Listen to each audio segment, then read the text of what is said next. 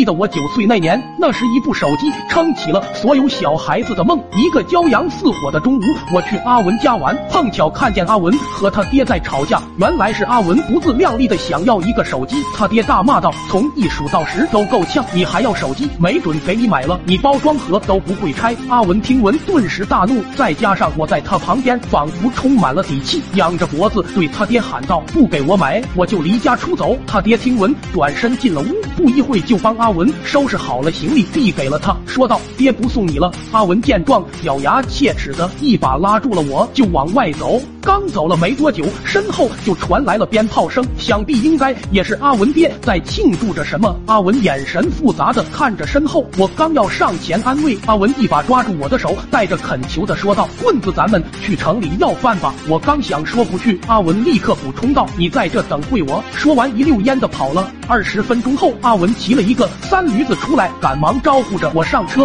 就这样，我和阿文迷迷糊糊的走上了进城的道路。就在这时的阿文家已经。摆了一桌子满汉全席，大家都在举杯祝贺着阿文爹喜送逆子。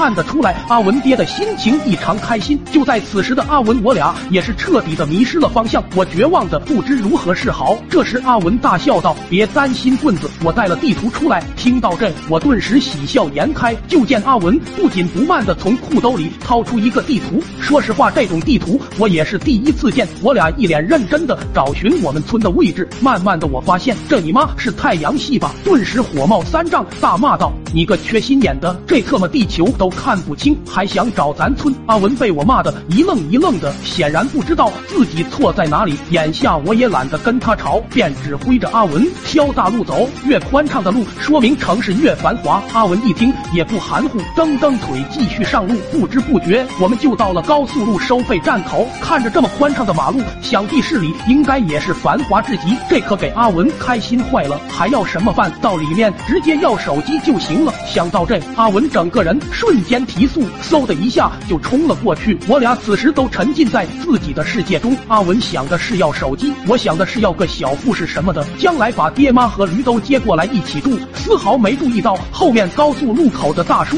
撕心裂肺的嚎叫。此时的天色渐深，月明星稀，我俩老爹在家已经开始商讨找寻我俩的对策了。就在这时，村长火急火燎的。冲进屋里，大喊着：“你俩的神仙儿子在高速上被劫了，周通报到镇里了，快去认领吧！”我俩爹一听，瞬间冲出家门。再后来，我的脑瓜子被老爹削成了猪头。阿文那边更惨，他爹这边抽着阿文，他妈则在那边给阿文做着心跳复苏。抖音。